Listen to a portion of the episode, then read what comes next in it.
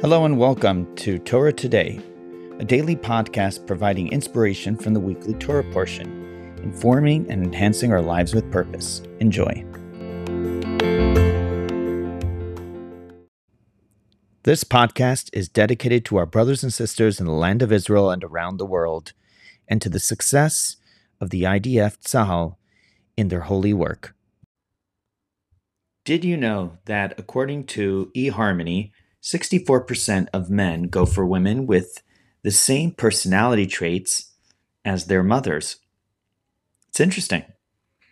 Now, obviously, as a as a person, the first uh, prominent figures in your life of the opposite gender are your parents. If you're a young boy, it's your mom. If you're a young girl, it's your father. But what does it mean to look for personality traits of your mother, for example, in your future wife? What are the personality traits that we should be focusing on when it comes to finding our spouse, our potential partner in life?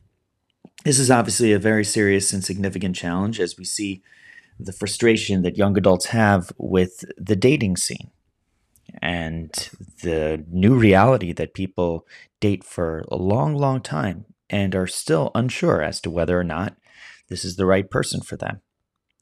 So, in today's Torah portion section for Thursday, we see that Eliezer has found Rivka, Rebecca, to be a suitable match for Yitzchak, Isaac. And he begins the journey back to the land of Israel where Isaac and Abraham are living. When he brings Rebecca back and introduces her to Yitzchak, it says that Yitzchak brought Rebecca to her mother's tent. And interestingly enough, when she came to the tent, it says that she brought a likeness like her, her mother in law, Sarah. So Rashi says these words, and at first bat, you might say, what does that mean? Did she physically look like her mother in law? Well, that doesn't really make much sense.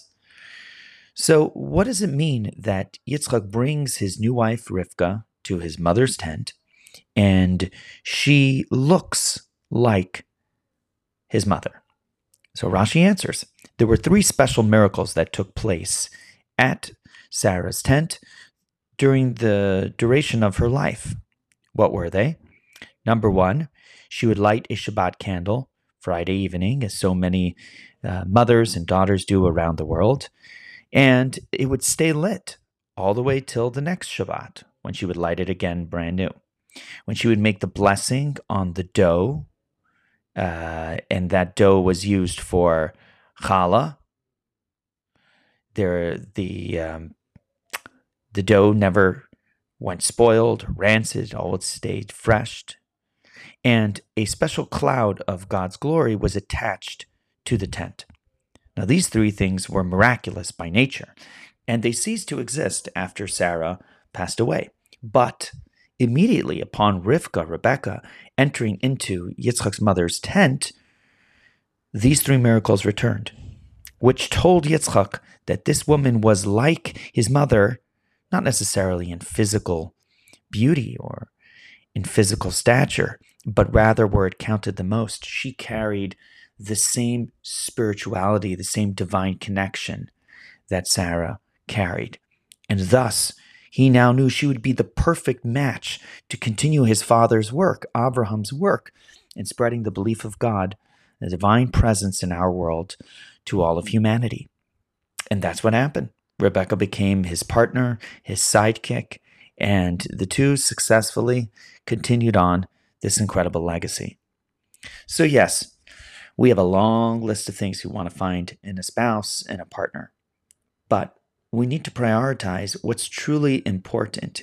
And when we do that, when we clarify what is critical in a spouse and a partner, those sheer values, goals, and ideals, the sheer respect and love for Jewish tradition, when we have that in common, then our spouse, our partner, can help continue what our parents have taught us And together, we can teach those values to the next generation.